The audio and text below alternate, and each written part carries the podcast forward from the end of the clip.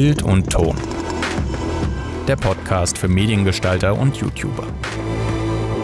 Mit Daniel und Fabi. Ach, sobald ich noch ein Schlückchen Tee genommen habe. Mhm. Oh, hm. die Donkey Kong-Tasse. Die Donkey Kong-Tasse.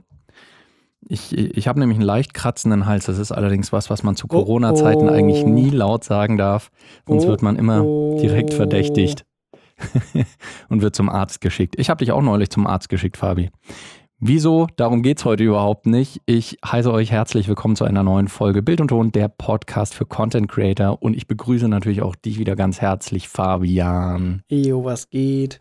Ejo, was geht? He heißt, heißt, du, heißt du unsere, unsere Zuhörer willkommen, also mit He heiser, heiser, ich heiser euch willkommen? Oh Gott, ey, jetzt, äh, das ist also die Qualität der Gags, die wir heute erwarten können. ja. Aber das, das, Schöne ist, wir werden heute nicht ganz so viel reden wie sonst. Und zwar haben wir heute die erste Interviewfolge, wie ihr wahrscheinlich auch am Titel dieser Folge schon lesen konntet. Ähm, unser erstes Interview. Wir stellen jetzt in äh, mehreren Folgen unterschiedliche Berufe aus der Medienbranche vor. Das heißt, es kann von technischen Bereichen über redaktionelle Bereiche bis auch hin zu organisatorischen Sachen hinreichen. Heute fangen wir erstmal aus grob der Richtung Redaktion an, aber da darf unser Gast gleich mehr darüber erzählen. Ich heiße herzlich willkommen Adrian Dittrich, Autor beim BR. Grüße dich, Adrian. Hi. Ja, guten Abend. Hallo. Freue mich da zu sein. Hallo. Wir freuen uns auch sehr, dass du da bist. Ähm, ich kann es gleich noch sagen, Adrian und ich, wir kennen uns schon ein bisschen länger. Wir sind gut befreundet. Äh, deswegen hat sich das natürlich angeboten, dass ich ihn hier direkt bei uns in den Podcast schleife. Und ähm, ich glaube, direkt die erste Frage, die du gleich mal uns beantworten darfst, ist, ich habe dich ja jetzt angekündigt als Autor beim BR. Kannst du vielleicht für die Leute, die sich es nicht vorstellen können, so genau einfach mal sagen, was ein Autor beim BR oder generell beim Fernsehen so macht? Ja, gerne. Und zwar ähm, äh, ist, ähm, bedeutet Autor tatsächlich das Gleiche, was man erstmal darunter erwartet. Man schreibt Geschichten quasi. Ähm, allerdings gehört da dann noch ein bisschen mehr dazu. Man äh, recherchiert erstmal davor, damit die Geschichten natürlich auch stimmen. Äh, man sucht sich Interviewpartner unter anderem auch und dann versucht man das auch alles wirklich technisch umzusetzen. Das bedeutet, äh, beim Fernsehen bin ich dann auch beim Dreh dabei, organisiere den Dreh, werde aber dann auch mit Kameramann und Tonmann zum Dreh hinfahren, äh, das Interview führen, äh, die Aufnahmen, also wie ein Regisseur dann auch ein bisschen ähm, koordinieren und dann aber auch danach im Schnitt dann den Beitrag quasi zusammenstellen. Mhm. Und das funktioniert beim Hörfunk dann genauso, nur dass ich beim Hörfunk kein Personal natürlich brauche, sondern allein mit einem Mikro dann unterwegs bin. Ähm, mhm. Genau, ähm, weil Autor beim BR bedeutet eigentlich äh, trimediales ähm, Berichten oder eben Schreiben oder ähm, eben nicht auf, auf, auf nur Fernsehen sich äh, begrenzen. Das bedeutet, ich bin auch für den Hörfunk unterwegs aber auch äh, für die Social Media online, ja. Uh, genau. Social Media. Okay, das ist ja schon mal interessant. Also das wusste ich jetzt zum Beispiel nicht.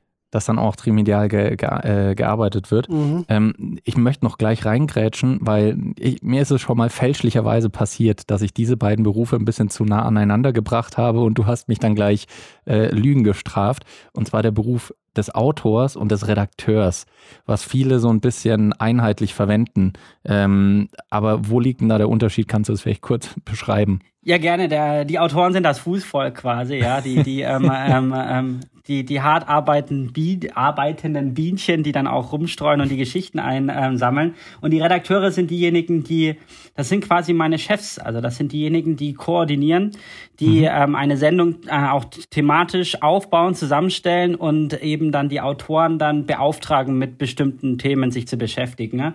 und dann auch am Ende die Sendung abnehmen. Das ist immer die berühmte Abnahme. Hm. Wenn ein Autor eine, ein, ein, ein, einen Film gemacht hat oder ein Hörfunkstück oder eben äh, irgendein Social Media äh, Spaß, dann schaut da ein Redakteur drüber und guckt, ist das inhaltlich richtig und ist das auch technisch so, dass wir das senden können. Mhm. Und genau, Redakteure sind quasi dann die ähm, Vorgesetzten der Autoren und gleichzeitig aber auch wiederum die, die verlängerten Arme eines Chefredakteurs, der dann quasi eine Redaktion leitet. Mhm. Mhm. Das heißt, es ist so ein bisschen, äh, ein bisschen, die Redakteure, wenn man so will, sitzen oben und organisieren das Ganze und haben quasi so einen Drüberblick, aber die, die tatsächliche inhaltliche Arbeit wird dann eher von Autorinnen und Autoren durchgeführt. Genau, also man kann man kann es jetzt nicht so krass sagen. Also viele Redakteure sind dann schon auch mit in der äh, Entstehung, in dem Entstehungsprozess involviert. Mhm. Also haben dann auch ähm, da schon ordentlich was mitzureden meistens. Aber ja, das ist es so. Und dann gibt's eben diese berühmte Bezeichnung dann auch, ähm, Chef vom Dienst, CVD. Mhm. Ja, das wollte ich auch gerade nachfragen. Genau, das, das, das ist dann quasi eigentlich der Redakteur. Chef vom Dienst ist dann eher so ein, eine Bezeichnung dadurch, dass jede Woche beispielsweise bei uns dann jemand anders die Sendung betreut. Mhm. Ist es dann eben mal diese Woche derjenige, der Chef vom Dienst ist aber der, der nicht Chef vom Dienst ist, ist trotzdem Redakteur, also trotzdem mhm. fest angestellt. Äh, also da muss man eben, der Chef vom Dienst ist dann quasi die, die Bezeichnung vom, vom operativen Geschäft. Ja. Und die Berufsbezeichnung ist ein Redakteur. Mhm. Okay. Das ist dann wahrscheinlich aber auch so unterteilt, äh, nur beim BR, oder? Also äh, nicht nur beim BR, aber diese Unterteilung gibt es vermutlich größtenteils bei so größeren Sendern, weil wenn du jetzt zum Beispiel, Fabi, an deine Regionalsenderzeit zurückdenkst, da war das, mhm. glaube ich, ein bisschen anders noch, oder? Also da gab es diese Unterteilung und so viele Rollen, glaube ich, nicht ganz. Kann das sein? Also bei uns gab es auch ähm, die Chefe vom Dienst, also die CVDs, die gab es auch. Die haben, äh, die waren aber auch ähm, im Prinzip auch zeitgleich draußen unterwegs, mhm. als äh, im Prinzip auch Redakteure. Ähm, aber es gab bei uns keine Autoren. Äh, die dann wirklich nur für das Redaktionelle zuständig waren. Bei uns gab es halt Mediengestalter, mhm. die halt das Technische umgesetzt haben, aber halt auch Texte geschrieben haben und so. Mhm. Und da gab es VJs. Und im Prinzip hat bei uns jeder das äh, Gleiche gemacht. Bloß der einzige Unterschied war halt die Bezahlung am Ende des Monats. ja, Autor äh, ist also das ist ein Beruf, ich kann mir jetzt nicht vorstellen, dass es da irgendeine feste Qualifikation dafür gibt. Also es gibt wahrscheinlich keine, keine Ausbildung in dem Sinne. Ähm, gibt es vielleicht einen üblichen oder einen traditionellen Weg, an diesen Beruf zu kommen? Und wie war das bei dir? Ja, also das ist tatsächlich, also äh, bei mir war es definitiv nicht traditionell. Ähm, die traditionelle Schiene ist eigentlich die, dass man ein journalistisches Studium vielleicht macht, beispielsweise, also Journalismus mhm. studiert kann aber auch Germanistik sein oder so. Einfach etwas, wo man mhm. eben auch schon sehr viel ähm, Text produziert vielleicht und dann gleichzeitig aber auch ein Volontariat macht. Mhm. Und das Volontariat ist natürlich dann, ähm, das kann überall sein erstmal, aber das ist dann quasi so dieses äh, Gütesiegel, Ausbildungssiegel. Mhm. Ähm, derjenige hat ähm, jetzt lang genug quasi sich ausprobieren dürfen, jetzt kann er es wahrscheinlich. Mhm. Volontariat, ist das dann der Weg, über den du reingekommen bist? du weißt es ja, nein, bin ich nicht. Ich frage so investigativ. Äh, genau, ja, sehr schön. Ähm, ähm, nein, ich bin nicht übers Volo reingekommen. Äh, nee, ich habe einfach nur Praktika gemacht. Ich habe äh, mhm. zwei Praktika gemacht, einmal ähm, nach dem Studium beim ZDF, bei Terra X und einmal dann beim Bayerischen Rundfunk danach direkt. Ähm, und habe dann dadurch, dass man dann beim Praktikum ja auch schon sehr viel selber mhm. machen darf, Gott sei Dank, quasi meine Kollegen davon überzeugen können, dass ich ihnen eigentlich direkt weiterhelfen kann, auch in der täglichen Arbeit. Das Entscheidende ist ja auch, man kann ja nicht immer beliebig, x-beliebigen äh, Volontariat beginnen. Mhm, ja. ähm, ein Volontariat, du, das, das läuft nicht so, dass du zum Chef gehst und sagst, ähm, ich würde jetzt gerne ein Volontariat bei euch machen, zumindest nicht bei den öffentlich-rechtlichen, sondern ja. du darfst einmal im Jahr gibt's da diesen Volontärskurs, der aus, mhm. keine Ahnung, zwölf Leuten besteht und es ähm, bewerben sich da äh, um die 100, beim ZDF sind es glaube ich 500 äh, im Jahr Krass. Leute für für zwölf Stellen und das ist dann wie Deutschland sucht den Superstar und am Ende hat man dann auch seine Superstars, die werden dann auch immer recht ähm, ausschweifend dann ähm, ähm, präsentiert und gezeigt, mhm. das sind unsere neuen Hoffnungsträger. Mhm. Ähm, das sind die, das ist die Zukunft quasi unseres Senders. Und die dürfen dann eben zwei Jahre lang äh, überall rein äh, schnuppern und alles Mögliche lernen, was man eben braucht, um ähm, dann eine erfolgreiche Karriere bei den öffentlich-rechtlichen ähm, abliefern zu können. Genau. Mhm. Ähm, ich habe mich gegen den Weg entschieden. Ich bin einfach dann nach dem Praktikum geblieben und habe direkt Geld verdient. Ja, und habe aber auch direkt was machen können, ja. Das ist doch geil. Also ich habe ich hab das Gefühl, ähm, bei technischen Berufen gibt es zwar auch Praktika, also ich habe das auch mitgekriegt, ich war ja auch mal einen Monat lang beim BR, ähm, äh, ein Vollzeitpraktikum als halt Mediengestalter.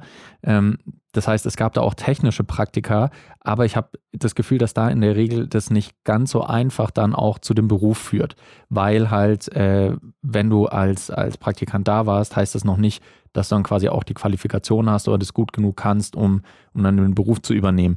Kann das sein, dass auf der redaktionellen Seite, wenn du ein bisschen Vorerfahrung in einem anderen Bereich hast, der so grob in die Richtung geht, dass du über ein Praktikum nochmal ein bisschen leichter reinkommst vielleicht? In der Theorie ja, in der Praxis ist es dann aber auch wieder alles an wirtschaftlichen Gegebenheiten natürlich ähm, geflechtet oder halt eben abhängig von wirtschaftlichen Gegebenheiten. Das bedeutet auch der BR muss wirtschaften oder auch die öffentlich-rechtlichen müssen wirtschaften. Ja. Und es gibt Zeiten oder gab Zeiten, wo genau dieser Weg dann, dadurch, dass man dann mit dem mit den Autoren und Redakteuren ja eng zusammenarbeitet und dann einfach mhm schon an einer Story arbeitet, die dann über die Praktikumszeit vielleicht hinausgeht mhm, und dann mhm. sagen die, jetzt mach da doch noch mit, du hast auch alles recherchiert, dann machst du jetzt auch noch den Film zu Ende und dann zahlen wir dir sogar auch noch was, weil dann hast, bist du ja. auch kein Praktikant mehr und dann geht das so weiter. Und normalerweise gibt es Zeiten, wo das dann so einfach funktioniert. Ähm, äh, aktuell sind die Zeiten tatsächlich nicht so, das wurde mir auch gesagt. Ähm, deswegen aktuell ist es äh, kein leichter Weg, ähm, mhm. bei einer Redaktion dann nach dem Praktikum zu bleiben bei den öffentlich-rechtlichen. Ja. Das heißt, du bist einfach sehr, sehr gut. Nein, ähm, ich, also äh, um Gottes Willen, ähm, nicht unbedingt in dem, was ich tue, sondern ich denke, dass ich äh, den Zeitgeist ähm, recht schnell erkannt habe. Der wurde mir beim ZDF sehr gut eingeimpft, mhm. dass Social Media jetzt der letzte Schrei sind und dass die ja. öffentlich-rechtlichen auch da sehr mhm. viel machen müssen und wollen nach mhm. wie vor. Und da habe ich einfach für mich ähm, die Chance direkt erkannt, wo ich gemerkt habe, da ist gerade Bedarf und habe dann ähm, da auch immer äh, ge äh, Projekte gepitcht oder eben äh, Ideen gepitcht und gezeigt, dass ich da mich auskenne. Ja. Und dann ähm, war das so ein bisschen dieser inoffizielle Weg, wo die gesagt haben, okay, wir brauchen den. Mhm. Jetzt, äh, jetzt hört sich ja Autor äh, sehr künstlerisch an. Was ist denn beim BR dein Brot- und Buttergeschäft? Also machst du da mehr so tagesaktuelle Beiträge oder eher so längere Dokumentationen? Ja, das kann man sich tatsächlich aussuchen, weil ich habe ein kleines Adjektiv ähm, vergessen. Ich würde jetzt nicht sagen unterschlagen. Ich bin nicht Autor beim BR, sondern ich bin freier Autor beim BR. Mhm. Ähm, und das sind alle Autoren beim BR. Alle Autoren sind frei. Das bedeutet, wir können uns selber aussuchen, was wir arbeiten. Jederzeit. Mhm. Wir können jederzeit auch sagen, ähm, wir arbeiten nicht. Wir machen jetzt ein Jahr Pause und arbeiten gar nichts. Mhm. Oder, oder, oder ein halbes Jahr zumindest. Oder ich kann jetzt sagen, ich will nächste Woche eine Doku drehen. Ähm, oder ich will nächste Woche ähm, aktuell berichten. Das ist theoretisch möglich. Und mhm. dementsprechend musst du dann für dich selber rausfinden, wie willst du deinen Arbeitsalltag verbringen. Mhm. Ähm, willst du äh, viel Geld verdienen oder willst du ein Herzensprojekt erfü ähm, erfüllen und ganz lange erstmal nichts verdienen und dann mhm. aber vielleicht auf einen Schlag, wenn dann ein großer Film dann von dir fertiggestellt wird und dann rauskommt? Mhm. Und dann kann man sich entscheiden, macht man eben entweder Schichten, ne? also dass man jede, dass man eben seine ganze Zeit einteilt. Äh, ich habe jetzt zwei Re Schichten in der Redaktion und zwei Schichten in der Redaktion, dann hat man da sein Gehalt safe. Oder man sagt, ähm, ich bin da an einer heißen Story dran, ich recherchiere da jetzt ganz lange, mhm. ähm, aber auch genau und richtig. Und dann drehe ich den Film mhm. und dann äh, sage ich schon der Redaktion Bescheid, da kommt bald ein Film von mir und dann wird er irgendwann ja. ähm, ab, ausgespielt und dann kriegst du dein Gehalt. Okay. Okay, wie, wie schaut das aus? Arbeitstechnisch bist du dann als, äh, bist du praktisch Freelancer oder bist du da Teilzeit angestellt oder wie sieht das vertraglich aus? Das ist ganz schwer zu erklären. Ich, man kriegt quasi Jahresverträge und ähm, die werden aber natürlich immer wieder verlängert, weil du bist dann schon, je nachdem, wie du arbeitest, aber du bist eigentlich immer in einer Haupt-, eine, eine Stammredaktion hast du. Mhm. Und mhm. die verlängert den dann quasi immer weiter.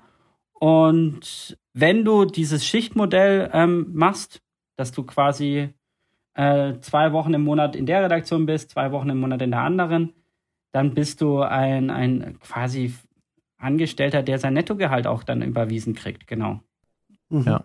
Ähm, und äh, Krankenkasse bezahlt kriegt und so alles. Ja. Das, das habe ich auch mal mitgekriegt, ähm, dass es da quasi einen Unterschied gibt zwischen freien, freien Mitarbeitern quasi und freien, festen Mitarbeitern und dann eben nochmal fester. Also dass es da so ein, so, eine, äh, so ein Zwischenschritt quasi gibt, dass sich so halb in der Anstellung befindet und, und halb nicht. Du hast gerade schon ähm, Herzensprojekte angesprochen, also dass man entweder so Tagesgeschäft oder eben auch so äh, Sachen machen kann, wo man dann wirklich ein bisschen Herzblut reinsteckt.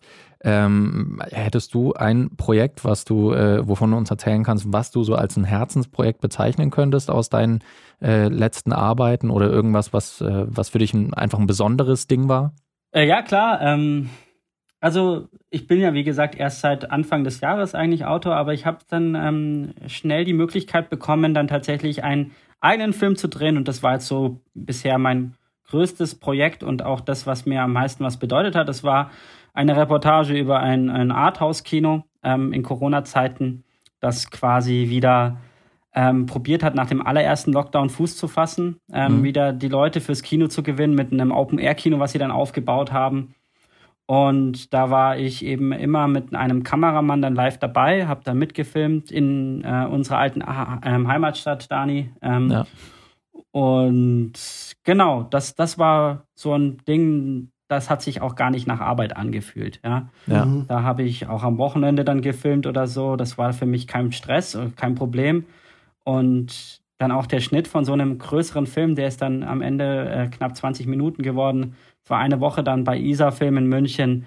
Äh, mhm. War fantastisch. Das hat mega Spaß gemacht, dann zusammen mit dem Cutter dann da. Das war jeden Tag ein, ein, ein pure Freude aufzustehen und mit dem Fahrrad dann hinzufahren und dann diesen Film rumzuschnibbeln, genau. Ja, sehr geil.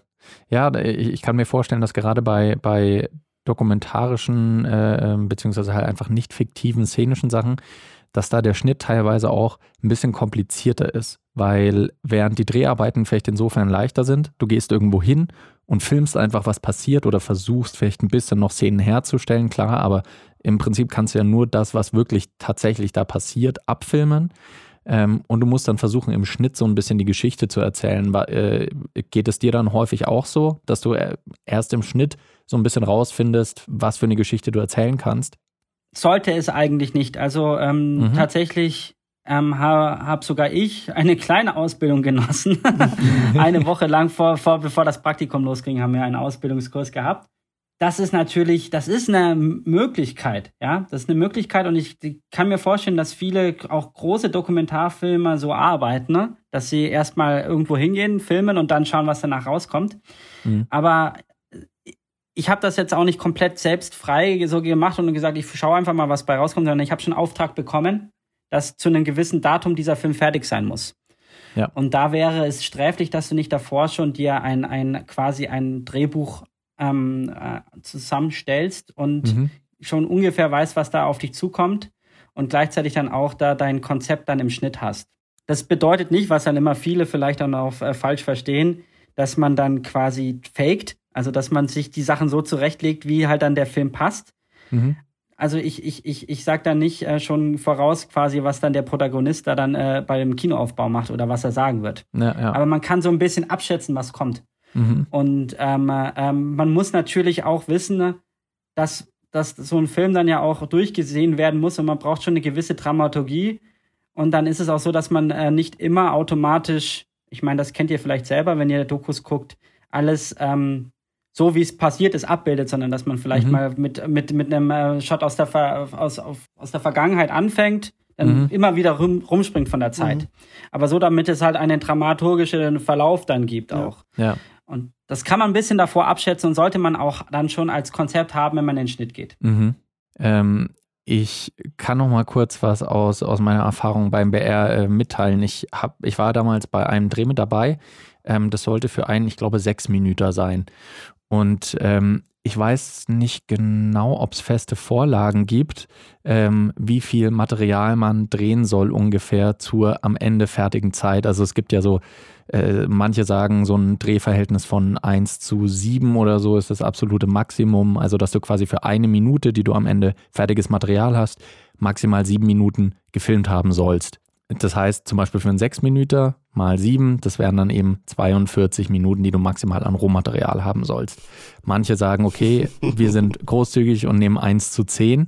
Und da war ich dann mal dabei und für diesen 6 Minuten ähm, hat uns leider damals die Autorin so richtig gequält, weil sie halt, also die wollte einen guten Beitrag machen, das ist natürlich auch cool, aber ähm, sie war nicht diejenige, die die ganze Technik rumschleppen musste und dann auch mit der Kamera auf der Schulter und so.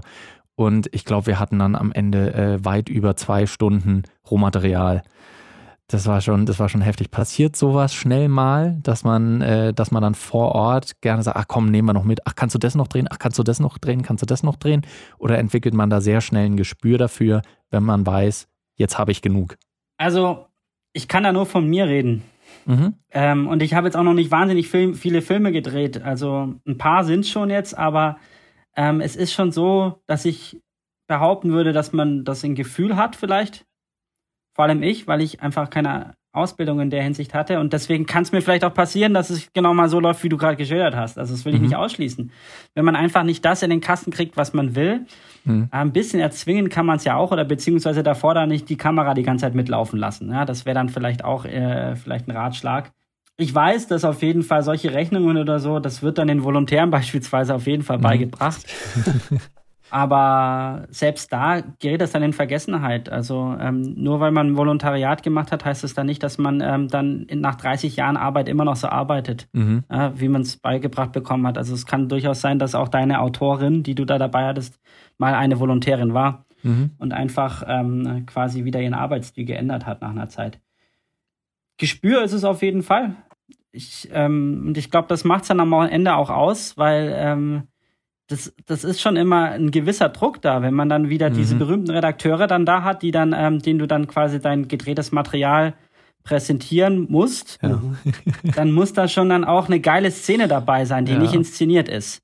Und da musst du dann als Autor wissen, zur richtigen Zeit am richtigen Ort dem Kameramann zu sagen, jetzt halt drauf. Mhm. Und da brauchst du ein Gespür für die Situation.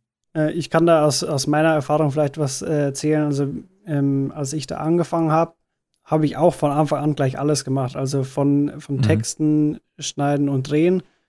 Und ähm, es gibt zwei Sachen. Also die erste Sache ist, es gibt einfach Personen, die dafür ein Gespür entwickeln können. Mhm. Bei mir war das so, wenn ich auf NIF drehe, also diese, diese Kurznachrichten, mhm. 30 Sekunden bis eine Minute, wenn ich da hingefahren bin, wusste ich nach kurzer Zeit schon, okay, ich brauche ungefähr 10 Einstellungen, 10 bis 15 Einstellungen. Da wusste ich auch schon, ja. was ich wie drehen muss und bin danach abgehauen, weil du kriegst diese, diese ja. Pressemitteilung, kriegst die als Zettel immer mit und dann, dann hast du das. Dann bist du nach 20 Minuten weg und bist halt schneller fertig. Mhm. Es gibt aber auch ähm, Kolleg Kolleginnen und Kolleginnen, sage ich jetzt mal, ich will keine Namen nennen, die da schon jahrelang drin waren und die das Null drauf hatten. Die haben, also mhm. da gab es wirklich ein, ein, paar Kollegen und Kolleginnen, die haben da für, für so einen Kurzbeitrag, der 1,30 geplant war, wirklich einfach eine Stunde Material mitgeplant, wo aber auch noch O-Ton mit dabei war. Ja, klassisches 1 zu 60 Verhältnis. Ja. Die, die andere Sache ist, ist, ist glaube ich, ähm, es kommt darauf an, ähm, was das Endformat ist. Also wenn du so eine Kurznachricht hast oder einen Beitrag, fünf Minuten, oder wenn du halt so eine längere Doku planst, da ist es bei längeren Dokus, glaube ich, schon äh, wichtig oder sinnvoll, dass man halt auch mehr durchlaufen lässt, weil mhm. man weiß es aus der Branche, die besten Szenen passieren einfach halt ungeplant und spontan. Und wenn ja. man halt sowas dann nicht drauf hat, das tut, glaube ich, schon sehr weh. Mhm. Ja, das, das, das nennt sich sequenzielles Erzählen tatsächlich, ähm, dass man eben, ähm, und das ist dann auch wieder die Frage, wie, wie gehst du da am besten ran? die, die, die Methode, die ich jetzt dann tatsächlich doch immer mehr wertschätze, ist tatsächlich ohne Tonmann, dass man nur mit Kameramann da ist und dann versucht, den Kameramann in die Aktion des Protagonisten mit einfließen zu lassen und dass der einfach dann tatsächlich das filmt, was gerade passiert. Und das ist das mhm. auch, was der Zuschauer sehen will. Der ja. will authentische Aktionen sehen. Und klar, da wird dann, da läuft dann mal die Kamera länger, definitiv. Mhm. Das ist, äh, weil Fabi, du jetzt gerade gesprochen hast, dass es in, bei Regionalsendern ab und zu eben noch Leute gibt, die so alt eingesessen sind, bei denen man sich vielleicht manchmal fragt, also bei denen man anmerkt, dass es vielleicht nicht das größte Talent ist mhm. äh, von hab, ihnen. Ich habe gesagt, alt, alt, eingesessen, nicht, dass die alt waren. So, ja, nee, ja, okay. Das, das Feld wird enge, immer enger, wer es sein könnte. Nein, ähm, quasi so alteingesessene, die einfach schon ewig da sind. Vielleicht ist das auch ein Qualitätsunterschied zwischen Regionalfernsehen und dann doch so einem größeren Sender wie dem, wie dem BR. Also Stimmt, da haben wir ja auch mal vorab drüber gesprochen, ähm, über quasi äh, Qualitätsunterschied beziehungsweise auch Ansehen. Ähm, und da ist uns auch die Frage gekommen, Wie ist denn so, wie sind denn Regionalfernsehsender beim BR so angesehen? Also gibt's, ist das ein Ding, was überhaupt irgendwie, gibt es eine allgemeine Meinung dazu oder ist das eigentlich nie, also wird da nie drüber gesprochen oder hast du nichts mitgekriegt bisher? Ja, nee, da wird nicht drüber gesprochen, weil wir ja quasi auch regional berichten.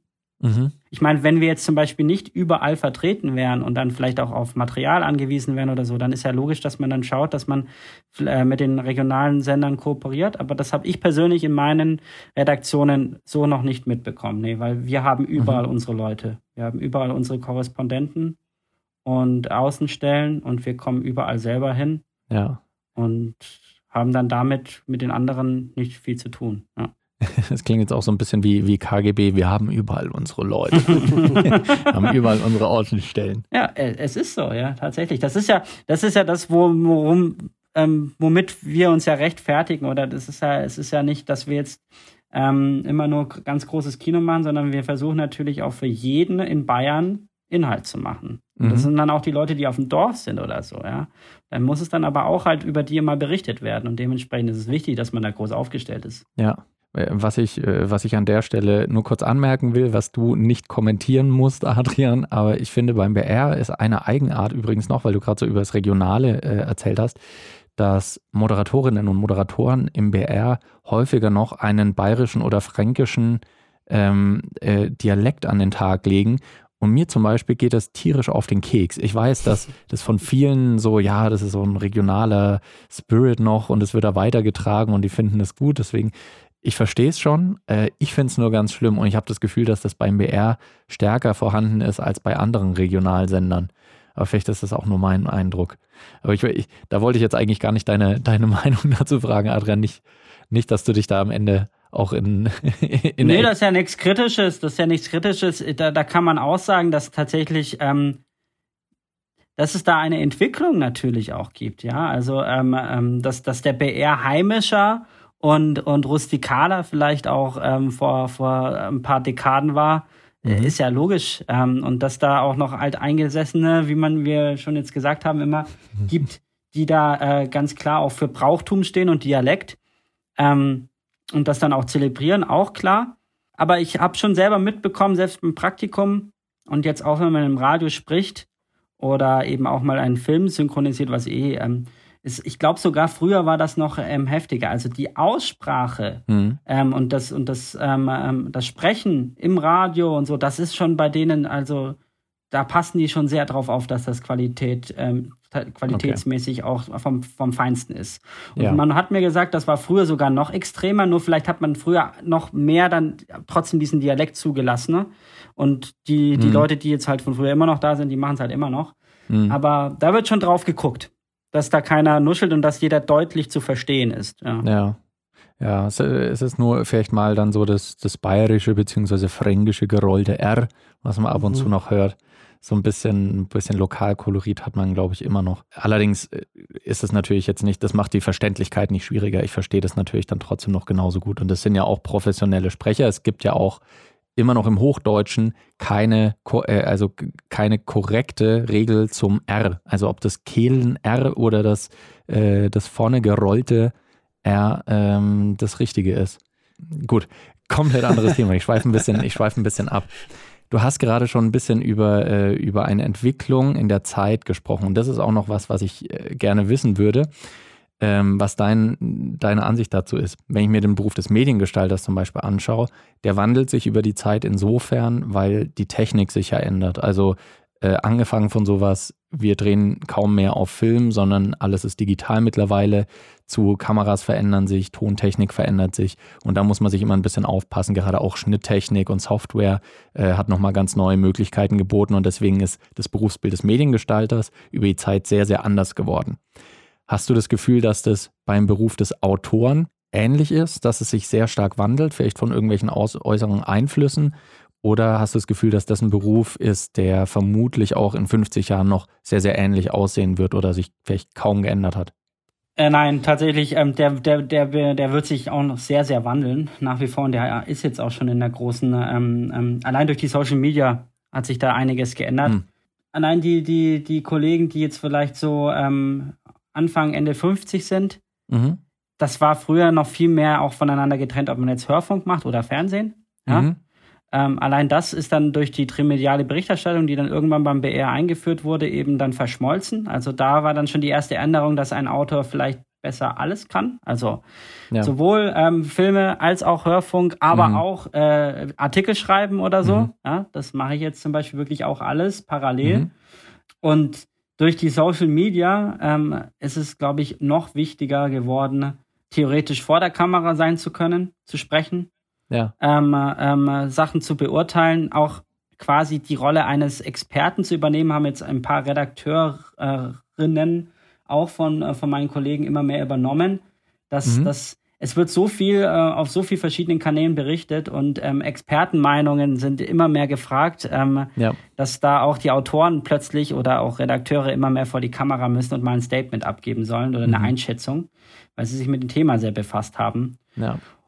Und äh, als, als letztes noch ist auch die Entwicklung dahingehend, dass ähm, der Prozess des Filmdrehens auch immer mehr ähm, dahin geht, dass man einfach alles selber macht. Das ist bei den Privaten schon längst so gewesen. Bei Sport 1 laufen die alle nur noch mit der eigenen Kamera rum mhm. und schneiden auch selber, glaube ich sogar. Und der VJ, der Videojournalist, ist jetzt auch beim BR immer mehr im Kommen. Mhm. Es hat gewisse Vorteile sicherlich, weil man tiefer irgendwie oder einfacher dann, also wenn man wirklich so dokumentarisch etwas mitverfolgen will, dann fällt das einfach nicht, dann, dann verstehen sich die Protagonisten auch weniger, wenn da nicht ein großes Kamerateam dabei ist. Ja. ja? Also es wird alles noch authentischer, je nachdem, was man eben auch filmen will.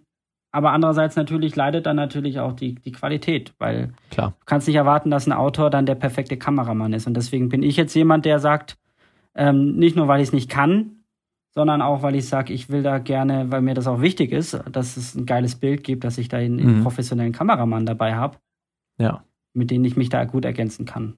Ja. Aber da geht's auch hin. Weg, alles nur noch, der Autor muss eigentlich alles machen. Ja. Aber ich glaube, da hast du dir beim Pavel jetzt auch gerade schon ein bisschen Sympathie erspielt, der ja ein äh, ein Schönbild-Nazi ist, der extrem immer darauf achtet, dass die Ästhetik nicht zu kurz kommt. Finde ich auf jeden Fall auch einen guten Aspekt.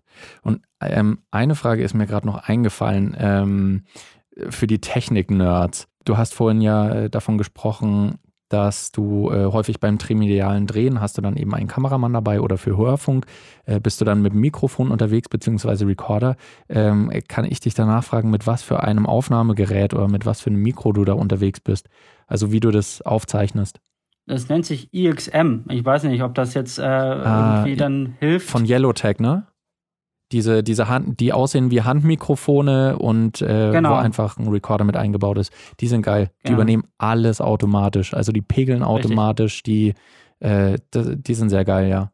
Okay, cool. Das ist auch unglaublich wichtig tatsächlich, dass man da drauf nicht achten muss, weil ähm, mhm. klar, das ist dann auch wieder Erfahrung, aber wenn, wenn du bei einer Pressekonferenz bist, bei, bei, beim Ministerium oder so, äh, da denkst du an alles, aber nur nicht daran, dass du jetzt irgendwie noch alles einpegeln musst, einen Toncheck mhm. machen musst oder so, sondern da musst du die Gelegenheit nutzen, wenn du dann den Minister bekommst, ja. direkt Mikro hinhalten, aufnehmen, zack, und dann ist es hoffentlich aber auch aufgenommen, ja. Mhm. Deswegen die, das ja, ist schon das sau wichtig, dass die gut funktionieren. Ja. Und vor allem das Ding ist auch, ähm, äh, du kannst, das Mikro kannst du jetzt einfach jedem Auto in die Hand drücken und es funktioniert. Und es muss nicht mal heißen, dass jemand der, der technisch versiert ist oder der in dem Gebiet eigentlich äh, ein Fachmann drin ist, dass der immer alles mhm. hinbekommt. Äh, Beispiel, ein konkurrierender Regionalsender, da war, ähm, da war in Straubing der große Brand und da war hier die Pressekonferenz dann. Mhm. Und da war der technische Leiter von diesem konkurrierenden äh, Regionalsender da. Und man hat dann im Nachhinein in der Aufnahme halt gesehen, dass er einfach sein Mikro nicht angesteckt hatte und dass es Atmo, dass die, die Atmo von der Kamera als Ton hergenommen oh, wurde. Also da sieht man halt auch, dass selbst die Profis machen, machen auch nicht alles ja. perfekt. Und da, da äh, bietet sich halt einfach so eine Technik einfach schon an, die einfach alles selbst macht. Ja, deswegen genau wie du sagst, Adrian, dann ist es wichtiger, äh, ich hab's drauf und ähm, wie ist jetzt dann erstmal zweitrangig fast. Also deswegen machen es ja auch viele dann spontan einfach mit dem Smartphone. Also Handy raus, schnell auf Aufnahme gedrückt und so und die ist immer noch eine bessere Tonqualität als keinen Ton. Ja. ja. Das ist eine sehr gute Qualität. Also das ist jetzt Voll. auch die Corona-Strategie bei uns. Wir, wir, wir gehen jetzt auch nicht mehr so viel raus, sondern wir telefonieren mit den Leuten und die sollen sich mit dem Smartphone aufnehmen. Ja. Und die Töne kann man sehr gut verwenden. Ich, ich, mhm. ich habe jetzt kein geschultes Ohr, aber ich erkenne jetzt da keine großen Defizite, ehrlich gesagt. Ja. Ähm, Im Vergleich zum Mikro, wenn ich damit ähm, aufnehme. Das stimmt. Absolut. Also ähm, für, für die meisten Anwendungen ist ein Handy-Mikrofon absolut in Ordnung. Also gerade so im journalistischen Bereich. Natürlich, wenn ich dann was Szenisches, äh, eine größere Produktion habe, klar, aber äh, ja, ist wirklich ein, ein, kleines Wunderwerk. Ich kann auch sagen, woran genau das liegt. Also viele der jüngeren Generationen werden es gar nicht glauben, aber mit Handys hat man ursprünglich einfach nur telefoniert. Äh, äh, laber keinen Scheiß. Und da war halt guter Ton wichtig, ne? Der alte Mann, der Fabi, erklärt uns, wie Technik früher war. Werde erst mal 30. Dann weißt du, wie es ist. Apropos 30, wir haben unsere magische Linie von 30 Minuten äh, schon ein bisschen überzogen. Finde ich aber überhaupt nicht schlimm, weil ich finde es ein sehr, sehr interessantes Thema. Und äh, ich danke dir auf jeden Fall sehr, sehr, Adrian, dass du als erster Interviewgast bei uns bereitstandest und uns einen Einblick gegeben hast, ja, wie, wie die Arbeit als Autor, als freier Autor beim BR so abläuft. Ja, vielen, vielen Dank auch für die Ehre, dass, er, dass ich der erste Gast sein durfte. Ja, danke. Ähm, hat mir sehr viel Spaß gemacht. Dankeschön. Und vielleicht, äh, wir haben noch keine Tradition, aber ich, ich würde es jetzt spontan gerne einführen. Und zwar hast du einen Film oder ein Video oder was ähnliches, was du empfehlen kannst, vielleicht auch gerade unter dem Aspekt als Autor, was, äh, was unter diesem Gesichtspunkt besonders ist. Oh ja, das ist, das ist schwer. Jetzt, jetzt überziehen wir dann nämlich deutlich länger, weil ich jetzt gerade überlegen will. Ich will natürlich. Ähm, Musst einen Film. Ich, an euch da draußen nämlich, ich weiß, dass Adrian ein sehr, sehr großer Filmfan ist äh, und wir auch schon über nahezu jeden Film sehr lange Diskussionen hatten. Deswegen bin ich jetzt auch gespannt, was du sagst. Äh, boah, das ist nicht leicht. Ich fand aber, ähm, Gut, ähm, ich, ich klaue ich klau mir natürlich aus allen möglichen Sachen, ähm, äh, sowohl als äh, aus fiktiven Filmen, Spielfilmen, klaue ich mir ein paar Kameraeinstellungen oder Ideen, als auch aus Dokumentationen. Mhm. Eine Doku, die ich ähm, sehr gut fand und ich werde es bereuen, weil es noch viel bessere wahrscheinlich wiederum gibt, aber Free Solo fand ich sehr schön. Der hat ja auch den Oscar ah. gewonnen. Ja. Also als Doku-Empfehlung mal, weil das vielleicht mhm. ein bisschen nahe liegt. Ja. Sehr, sehr cool. Äh, kann ich auch nur wärmstens äh, allen ans Herz legen da draußen. Ja, ähm, danke habe ich schon gesagt. Ich bedanke mich natürlich auch bei dir, Fabi, äh, äh, dass du wieder mit dabei warst. Und äh, ich bedanke mich auch bei all euch Mäuschen da draußen, die unseren Podcast weiterhin verfolgen. Und danke an Nico. Stimmt, den, äh, den haben wir ja erwähnt. Nico hat uns, ähm, Nico ist einer von unseren Zuhörern, der Fabi angeschrieben hat und sehr viel Input gegeben hat und wir haben davon einiges auch schon aufgenommen. Deswegen danke an dich, Nico. ja, ach so, ähm, ja, im Prinzip bleibt uns dann ja eigentlich nur noch eins zu sagen, Fabi. Ciao. Ciao.